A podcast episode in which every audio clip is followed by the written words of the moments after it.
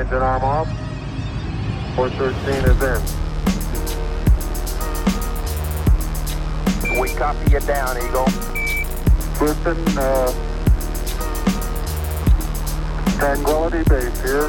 The Eagle has landed. Roger, Twan- Tranquility. We copy you on the ground. You got a bunch of guys about to turn blue. We're breathing again. Thanks a lot. Hoy nos trasladamos a Colombia o traemos parte de Colombia para el set. Vamos a hablar de cuando nosotros en Venezuela decíamos las Jordan o las Nike Caliche. Hoy traemos un experto sneakerhead. All of Thing en la casa. Soy NK Profeta y esto es Tenis que dejan huella.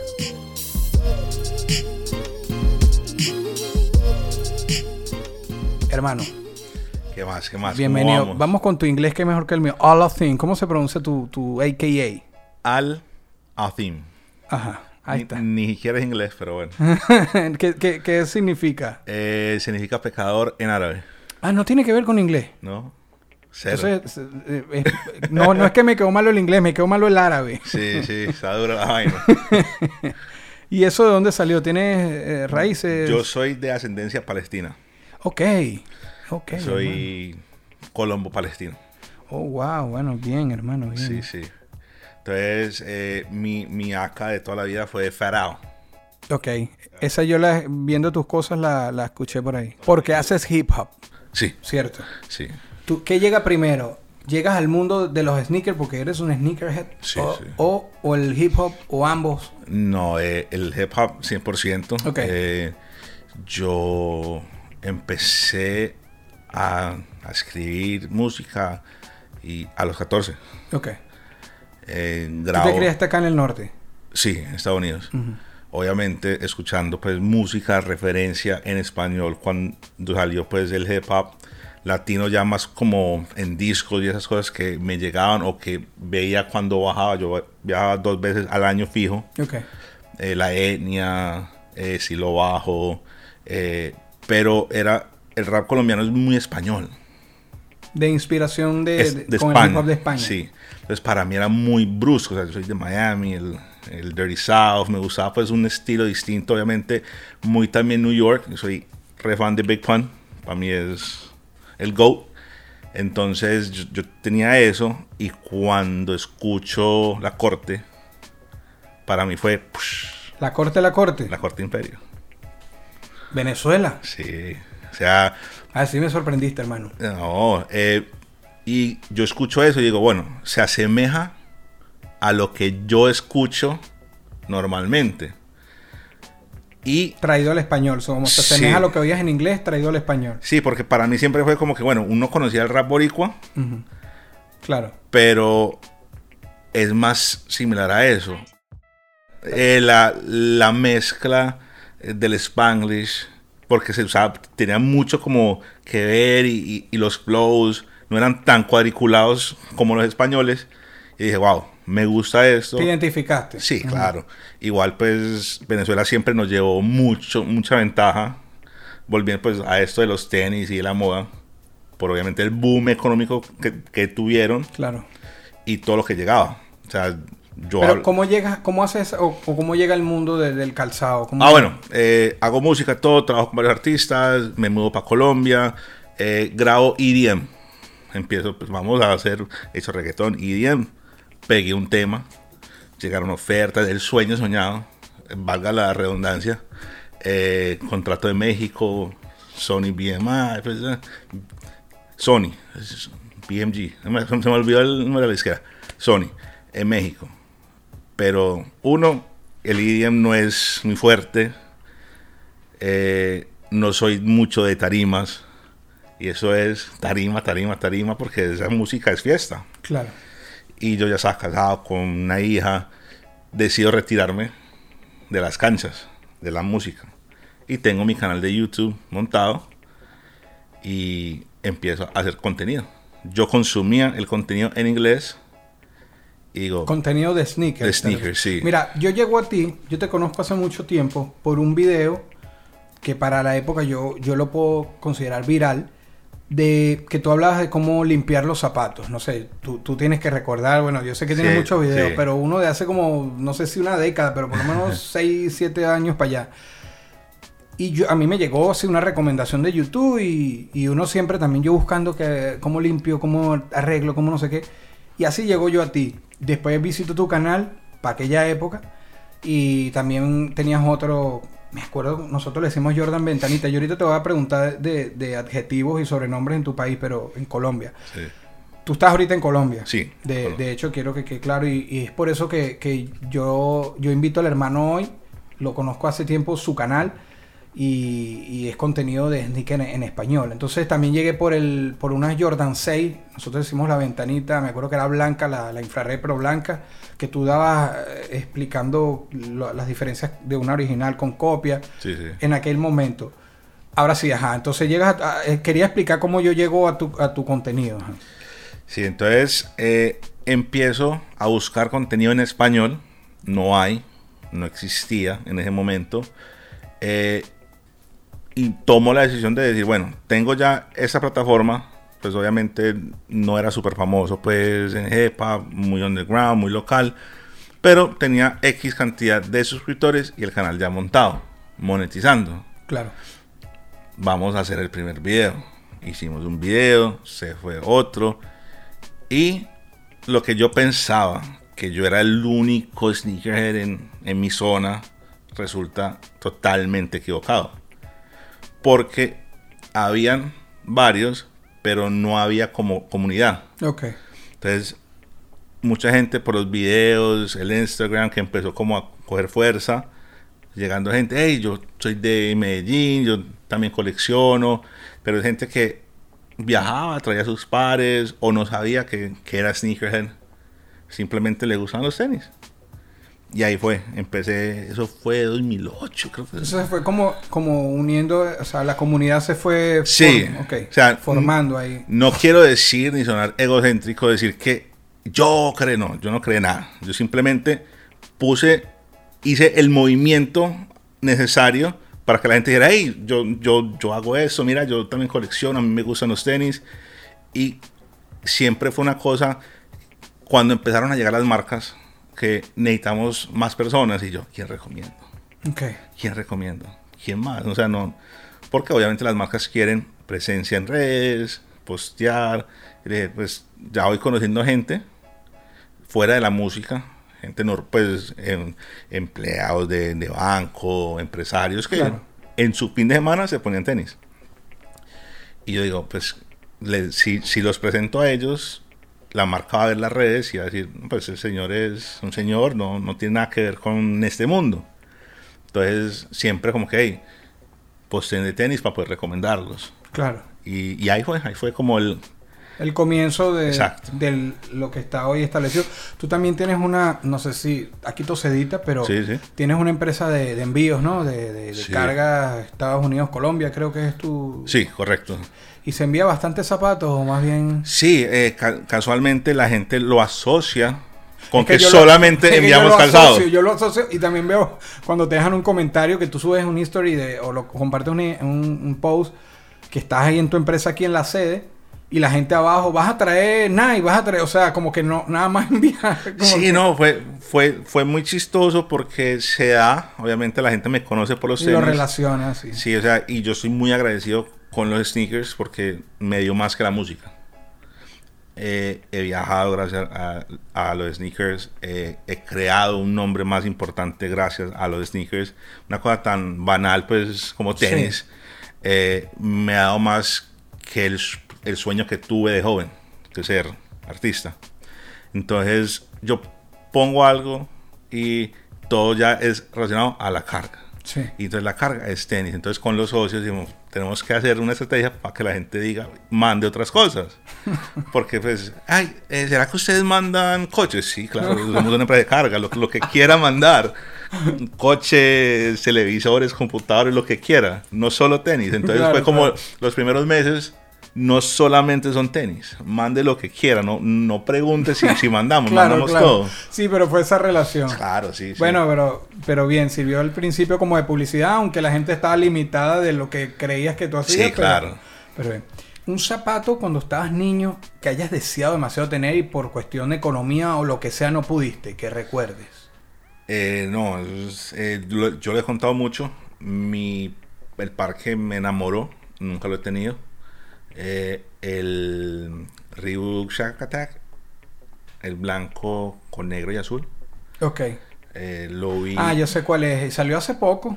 Sí, Lo llegué a ver. Sí, eh, nunca lo he comprado, no, no lo he buscado. No el Chuck Gnosis, sino el otro, el blanco con azul. sí, Ese el era clásico. Muy bonito. El pump. El Pump. Sí, y ese lo vi, estaba yo por ahí nueve años, ocho años, en una vitrina en Bogotá. Estaba, estaba haciendo yo el proceso pues de, del viaje, de la visa para viajar. Eh, lo vi en el centro comercial de Bogotá, me enamoré. Uy, ¿qué es eso? Obviamente no me lo compraron, porque me- no te vamos a comprar zapatos aquí en Bogotá, ya nos vamos para Estados Unidos. Claro. Eh, y hay que marcado. Y no los has tenido, no te has sacado la espina. No. Ok. Y creo que no me la saco.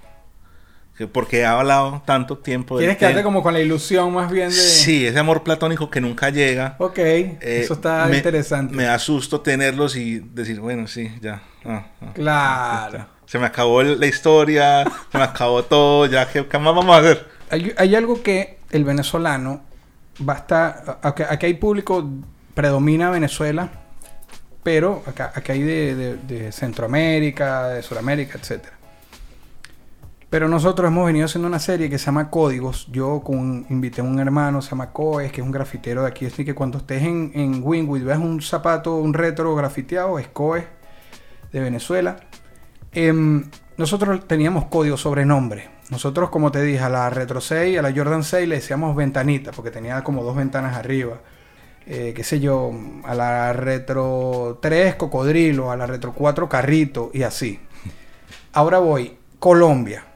Me voy a ir a la jerga porque de- no sé desde qué edad tú te fuiste para allá. No sé si estaba boom de, de zapatos de estos por allá cuando te fuiste. No, eh, en verdad, cuando llego. Tú te fuiste yo- en los 2000. Sí, yo, yo llegué en 2006. Ok, Ya que ya adulto me radiqué. claro. Eh, 2006 y en verdad no, no había pues... mm, Pero tú no, tú no sabes de, de sobrenombres, por ejemplo, allá. ¿Cómo? Hay unos básicos, Ok, eh, digamos el 7 cámaras, que Ok. es el Air Max 95, por trae 7 cámaras. ok. Le dicen siete cámaras. Sí. Eh, el 7 chulos, que es el Uptempo, pues, ti- ti- tiene 7 chulos el, el par. El ¿Qué, que... qué vendría siendo chulos? Sorry. el swoosh. El, El- el, check. de- Ajá, el Nike, el, Nike. el- ajá. La pipa le dicen otro. Eso, eso. El, los quesitos o, o los pisahuevos, que son los blanco blanco, pues ese sí es el Air Force blanco. O, los que tú tienes hoy. exacto. Que ya me los lo- voy a, ya sí. los voy a ir a grabar también. sí. Eh, o cualquier zapato blanco. ok. cualquier Quesito. O pisahuevo, pues. O también el pisahuevo es como el Converse también se, se le dice. Ok. Y hasta ahí sí. Y no creas, pregunté. Pregunté porque dije, no. Me, NK me va a corchar con, con, Me voy a lanzar para allá. Sí, con los códigos y de verdad es que investigando fue muy poco por, porque, como te dije, Venezuela nos lleva tiempo en cuestión de, de sneakers por la cercanía y la relación con Estados Unidos que tenía pues antes de... Ok, pero ahora, ahora escúchame esta parte. Cuando lo dije en la presentación y no te advertí, utilicé la, la expresión caliche. Sí. En mi país no es un, un- no se dice de forma de denigrar ni es un insulto. Caliche era cuando nos llegaban un zapato en los 90 que eran imitación, eran estas Jordan son colombianas, le decíamos si una Jordan colombiana o caliche, obviamente refiriéndose por Cali. Sí. Eh, yo me imagino que las traían por Colombia. Yo no sé, yo a esta altura pienso que Colombia nunca fabricó eso. No, yo seguro, pienso que eso 100%. siempre ha venido de Asia. Es lo que yo creo. Es que, es más, cuando uno se mete bien en las, las grandes firmas, es como que aquí se fabrica, qué sé yo, en Filipinas, Louis Vuitton. Y la, y la que imita a Butón está como a dos cuadras en el mismo barrio. Es una Sí. locura porque he visto varios documentales de cómo se, Sí, se fabrican y, y te hacen la, la competencia. Incluso cuando votan empleados de las originales, de las, de las fábricas, se los llevan a las que hacen copias y bueno. Y nosotros decíamos las colombianas, también se llegó a decir las panameñas. Era eso. Panamá, en Panamá no se fabrican tampoco imitaciones, pero todo pasaba por el canal. Y me imagino que las traíamos por Colombia llenas de imitaciones. Actualmente la pirate- el mundo de la piratería ha vuelto con todo, porque tú consigues, eh, las he visto en Medellín, las he visto en Bogotá y las he visto en Venezuela. Mira, están desde las Balvin a 30 dólares, como las Dior en todas las esquinas. Toda la esquina. Háblame de ese mundo de la piratería. Bueno, el tema hoy en Con día. Colombia, me- sí, me- hoy en día es muy difícil porque ya las réplicas están. Sí, antes te ponían el logo al revés. Sí, no, bueno, en, en Colombia, digamos, echando para atrás un poco, el momento que yo quiero hacer tenis, que sal- salí con el nombre Atim, bajaba a la zona de zapateros de Medellín, pues las peleterías, donde vendía el cuero, las suelas, y pasaba que no encontraba una suela genérica. Ok. No encontraba una suela que no dijera Nike, que no dijera Adidas, que no dijera Puma, Tiadora. Entonces yo decía, o sea, obviamente son pares que hacen localmente para el consumo local. Que dicen Nike, lo que sea, pues Ujú. no es una imitación tratando de imitar un par. Es simplemente gente que hace zapatos que se apoyan, ah, esos son unos Nike, no sé qué cosa, pero Claro. nada que ver. Pero a esos de pronto la pipa que ustedes dicen le ponen una aletica y ya cambia. Sí. Ojo, porque que- que dije pipa porque así le dicen en algunos países. Sí, Argentina sí. eso, pero es el signo, pues el signo de Nike. ajá, de Nike. El swoosh de Nike. Entonces se le pone, digamos, aquí coge este ya, Ajá, mejor. eh, se le pone un poquito acá y ya queda legalmente para vender. Sí, sí, nosotros le decíamos, es que parece un destapador, como de- Eso. Y mi hermano le decía que no hay cachito porque tenía otro El, ca- cacho el ahí. cachito. Entonces, esos o el, o el Adidas cuatro rayas o el Reebok con... El Adidas cuatro rayas es un clásico. O el Reebok. Los, los suéteres así. Sí, todo eso sí son producciones locales. Ok. No creo que eso haya llegado pues a Venezuela pues en su época. Pero entonces el tema de las caliche o de las panameñas, para nosotros siempre eran las panameñas.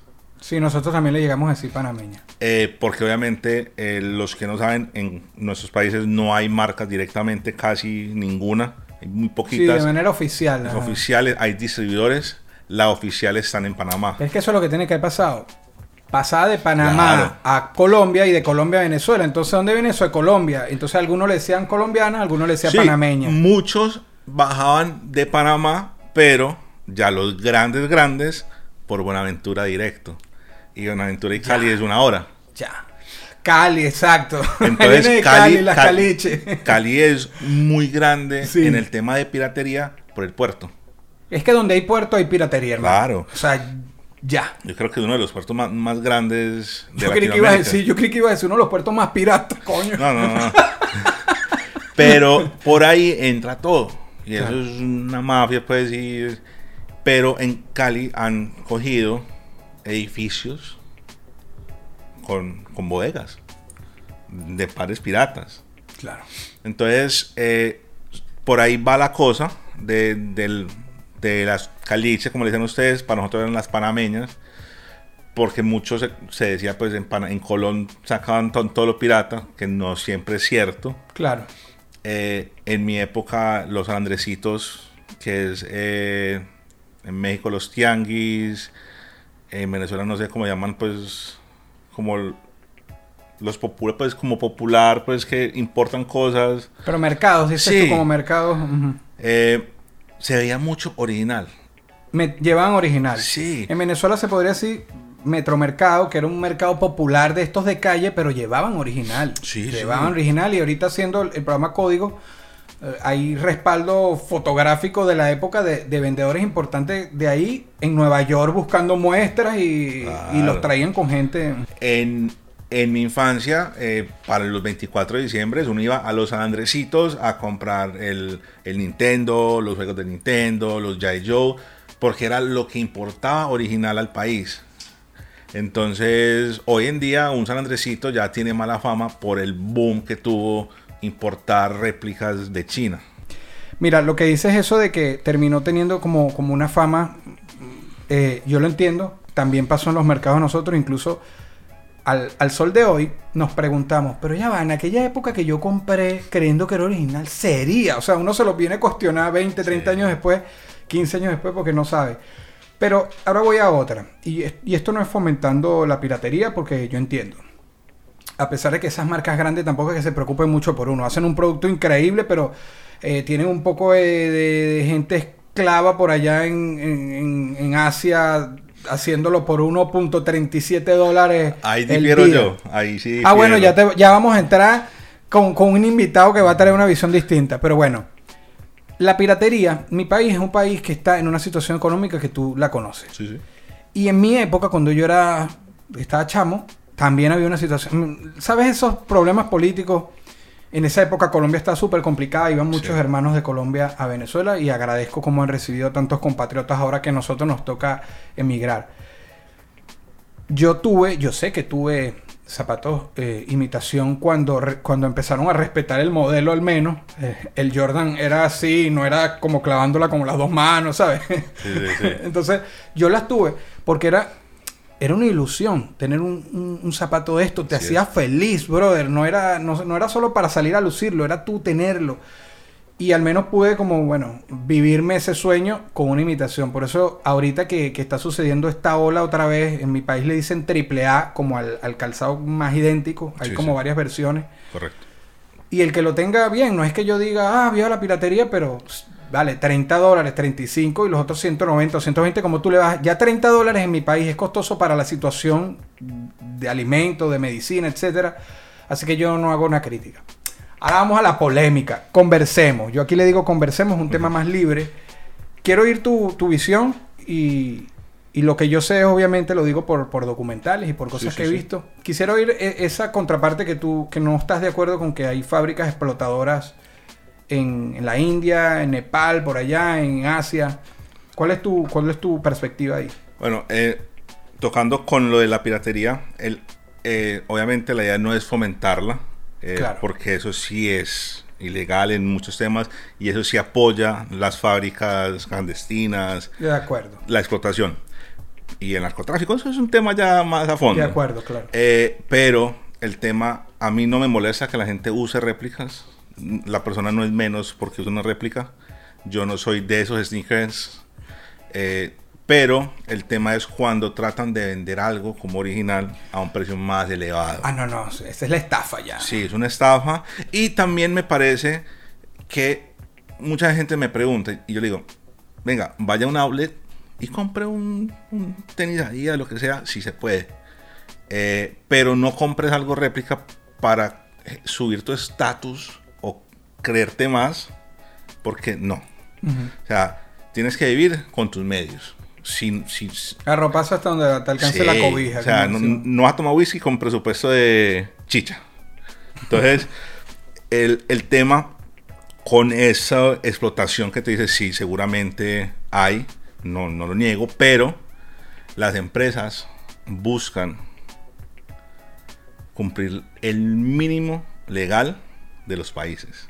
O sea, no es culpa de la marca que en esos países Ah, no, haya o sea, leyes Que lo permitan. que lo permitan. O sea, dentro de ese abuso que uno ve a distancia es legal. Y si Sí. es legal, la empresa, bueno, Cumple. estoy cumpliendo con los estándares.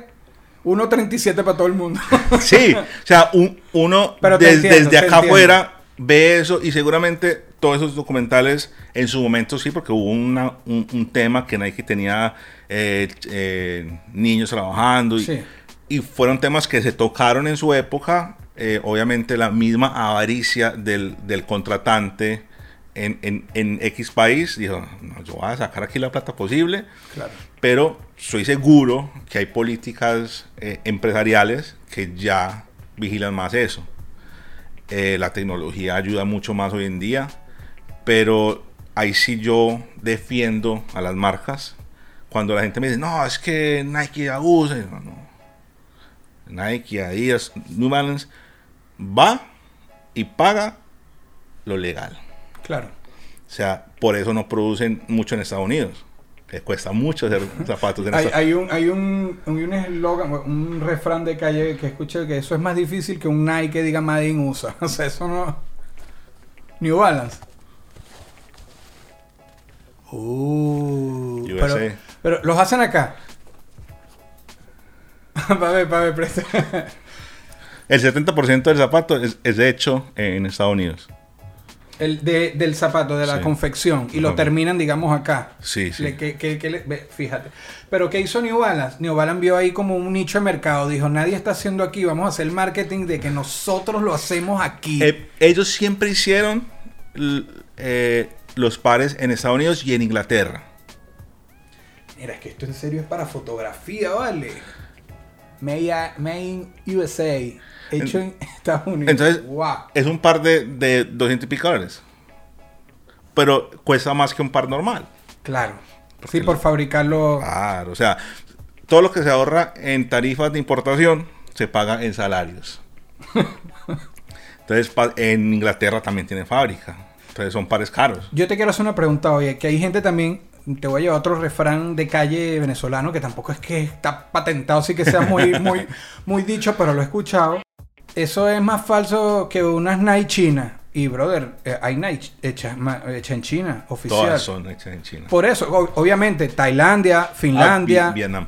Vietnam, Vietnam ahorita escuché que había sobrepasa- eh, sobrepasado a China. Lo acabo de escuchar eh, la semana pasada, antepasada. Pero eran, eran originales. Es más, cuando tú buscas información en internet, pero ¿qué pasa? Hace años que no había tanto acceso a internet, te, tú creías que te estaban vendiendo una imitación porque decía China. Y de paso, el que en esa época que no había todo tan fácil en Google, tú decías, pero ya va, si te vas al punto político, China y Estados Unidos enfrentados, ¿cómo tú me vas a decir que la marca más gringa está haciendo en China? Esto es una imitación y, y como uno está acostumbrado a que llegan muchos productos chinos como baratijas, por decirlo Sí, así, de cositas, todo hecho en China, en mi país todo era hecho en China. Pero sí se hace en China, sí se hace en la India, sí se hacen y son oficiales. Sí. El, el- yo creo que el 90% del producto actual es hecho en China. Entonces, eh, y, y fueron muchos puntos de conversación con, con gente que, que importaba cosas, eh, el mismo desconocimiento del comprador. Eh, yo, yo he escuchado, no, es que en el outlet y en la tienda X oficial de la marca venden AAA. No, es que son los que tienen defecto. Yo, no, no, no, eso no es un triple A. El defecto es un grado B, pues es un grado más abajo del normal, pero es muy ligado a la desinformación, como tú dices. En nuestra época no había eh, Google. No, todo era de boca en boca. Sí. Podías regar un chisme que se iba. Claro, entonces una vez fui eh, a la zona de, de los zapateros y no, no sé qué cosa, un bolso Louis Vuitton. Ah, es que eh, todos esos son, son hechos en China.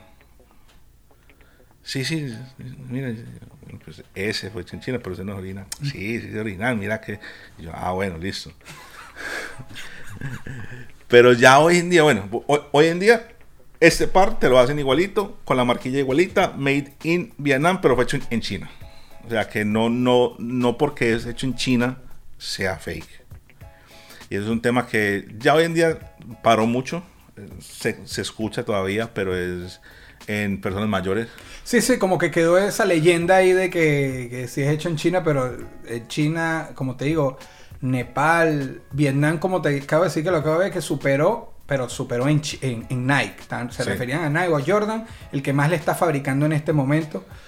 Y, pero sabes que lo de la perspectiva que diste de, de lo que yo veo como un abuso, que para mí sigue siendo abuso y también Sí, veo sí. abuso- abusos de salarios aquí y en Venezuela, en Colombia. Total. Pero lo que dijiste del sentido legal es una perspectiva clara. O sea, ellos están dentro del estándar de lo que es legal, no están O sea, rompiendo la ley. Está malo, sí, está malo, Sí, pero esa- no es problema de la medidas marca. de ese ¿no? gobierno son malas y nadie no va a venir a decir yo las cambio. ¿Cuánto? Uno, yo les voy a dar 30. Nike es una empresa Sí. que todo el mundo está por capital, punto. Sí, es, es- es decir, y pues aquí pues un poco de, de política, es decir, bueno, eh, X sistema político causa esto, que esté abierto a, a empresas de afuera de capitalizar eso, bien, pero sigue siendo un modelo socioeconómico opresor.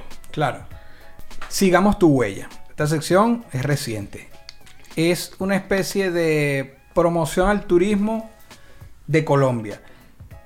Para los que nos estén viendo, un sitio en Colombia, yo sé que tú has ido a muchos lugares de Estados Unidos y de otros países, pero yo quiero que me, me recomiendes un sitio en Colombia que tú consideres que todos alguna vez en la vida deberíamos poner nuestros pies ahí, deberíamos pisar y dejar nuestra huella. ¿Qué lugar de Colombia tú consideras que, que hay que ir?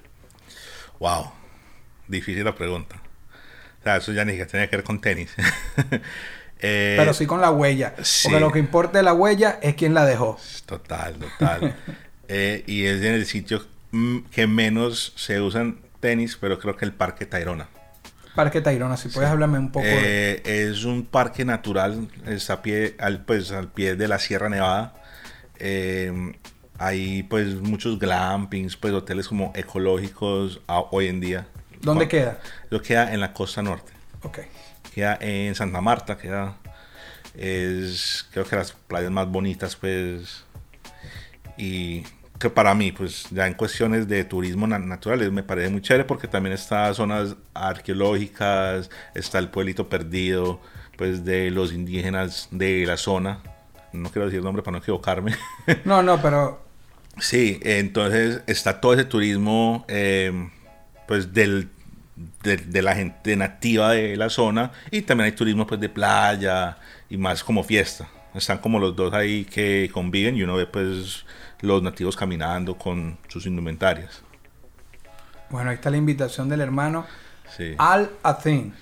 Es un parche bonito, o sea, estado físico, toca porque eso toca llegar caminando.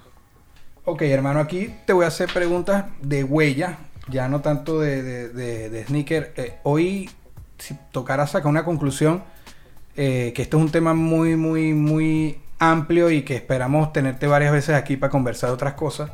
Pero mira, lo de hecho en China estuvo brutal. De paso tenía un zapato hecho en Estados Unidos. Primera vez creo que en mi vida que lo veo. No sé si una vez un Spalding algo, pero no lo recuerdo bien. Lo del puerto este de Cali, eh, que venía de Panamá a decirles caliche, tal, etcétera. Son cosas como que están ahí en el, en el recuerdo, pero hablarlas y exponerlas y explicarlas estuvo brutal. Y ahora una anécdota de una metida de pata, Ay, ay, que también son muchas porque uno vive metiendo la pata. Sí, pero creo que una relacionada pues como al tema de los sneakers. Perfecto, perfecto, a ver. Eh, eh, eh, fui- estaba en el lanzamiento de los NMD, de los primeros NMD en Medellín. Me invitó Adidas. Y llegué, estamos, llegamos a... Tenemos que coger un bus para ir a otro sitio, pero era como el sitio de encuentros, las fotos. me presentaron a la gente, pues... Sea, yo conocía a los de marketing y a los de la marca local, pero llegaron de Panamá, los, los, big bosses. Y una señora, no me acuerdo el nombre. Ah, tú eres sí, el, el de los videos de YouTube. Ah, qué chévere. ¿Cuál es tu top 5 de.? Y yo, ah, eh, no, sí, no, mira, pues, Air Force One, no, no, no, no. Eh, los del ND que están dando me gustan mucho. El, el Shelto. Eh, pues el, el Superstar. Y, y, ah, es que, ah, ah, ah, bueno, listo. Y yo después, al rato, yo como que. Es una hueva, par, le hubiera dicho cinco Adidas y quedó, queda contenta la señora. Yo me quedaba Nike, ah, Reebok, no. Después que me aburrido yo. Y yo creo que por ahí 12 años no me mandaron producto. No, claro, claro, hermano. Hermano, te voy a llevar un top, un top 5. Vamos. Quiero que con tu, tu experiencia como sneakerhead, como coleccionista y, y con todo lo que sabes de zapatos, me des un top 5 de, de sneakerhead que tú reconozcas. Pueden ser gringos, o sea, en inglés o de otro lado. Tu top 5, si quieres no lo digas en orden, de sneakerhead en el mundo para ti. Ok, de personas, Sí. no, vamos a hacerle latino. Eh, pues obviamente que tienen que ser conocidas. Eh, yo diría que por, por cantidad o por conocimiento. Es- eso es un tema muy importante porque muchas personas dicen, no, es- tiene muchos pares porque tiene cómo. O, Yo me iría más por conocimiento, que, que- que te fueras a los que tú sepas que, que saben del tema. A lo mejor no tienen 500 pares, pero que saben del tema. Listo. Yo diría eh, Marlon Chupa. Sabe mucho. Eh, hay un panita de México, pues también creador de contenido Roque, Ok. eh, de Royal Team, tiene su canal de YouTube. Mm, Letrado en temas de básquet y todo, brutal. Eh, así súper famoso que yo sé que le gustan. Y Balvin, aparte, pues lo que hizo con, con Jordan, pues, Que eso no tiene precedentes Sí. para un latino. sí. si allá van tres. Lil Supa, eh, Roque. Roque de México, dijiste. México, sí. Y J Balvin. Bueno. Roque era cantante de, cum- de Cumbia Kings. Ah, wow. Bueno, gente famosa. eh, chanfle, ¿quién más? Así no sean reconocidos. Sí, que sí, tú no, pero sepas sí- que, que se mueven en YouTube, etcétera, que, que son que gente que sepa. Eh, Lawrence. Ok. Lawrence es otro creador de contenido, no sé si lo has visto. eh, vivía en Alemania, es costarricense, ya vive en Costa Rica. Bien, otra tienes vez. una variedad de países brutal Sí, eh, eso es una cosa bella que me dejan los tenis, las amistades alre- alrededor del mundo. Y Uno más. uno más. Y ese es tu top 5 de hoy. Los top 5 cambian. Mañana sí, no, no, obvio. Y no, oye, seguramente sale esto y me va a llamar, hey, ¿cómo, cómo Ah. así que no me mencionaste? Todo bien. eh, creo en Colombia, eh, Mr. Towers. Ok. Mr. Towers eh, es una visión distinta a los tenis. Muy fashion, muy. Es Jeremy Scott, así los diseños raros. Eh, creo que ese sería mi, mi top 5. brutal. O sea, hay raro, pero Si tocaras, si hubiese una máquina del tiempo, pudieras viajar al pasado, ¿a qué época? Solamente al pasado, no al futuro. Con todo lo que sabes hoy, ¿a qué época te gustaría ir? Eh, yo digo que 98 por ahí. A esa, Los eh, 90, los finales de 90. los 90. Sí. ¿Qué, qué, qué piensas que te atrae de, de esa época que volverías a vivir? Porque ya pasaste.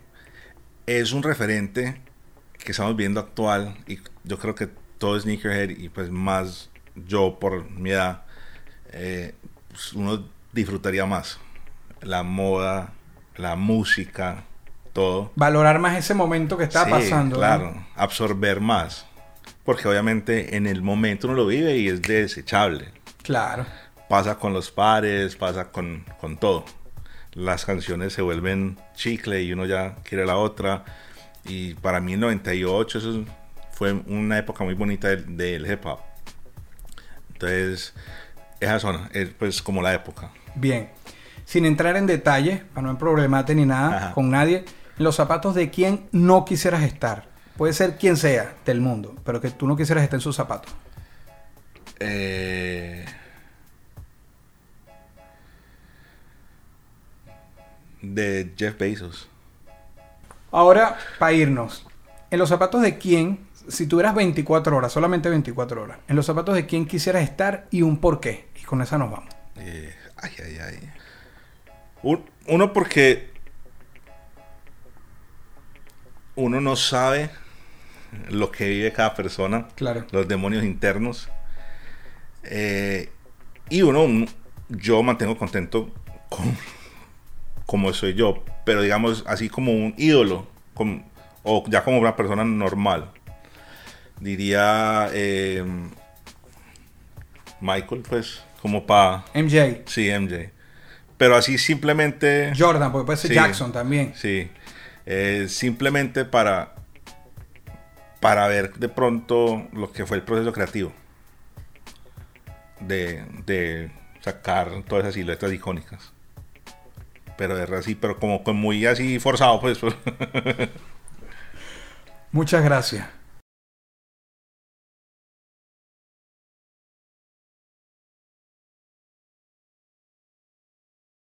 Esto fue una producción, esto fue una producción.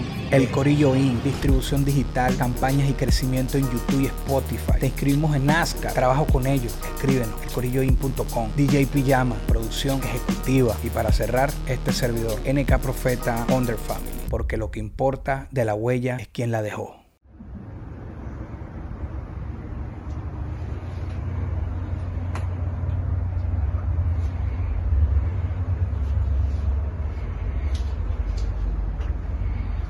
Son mis favoritos de todos los tiempos. Entre todos mis New Balance, unos así bien finos, unos Off-White, colaboraciones buenas y clasiquitos. Son los últimos que he recibido. Gracias a la marca. Eso está bien. Saludos familia.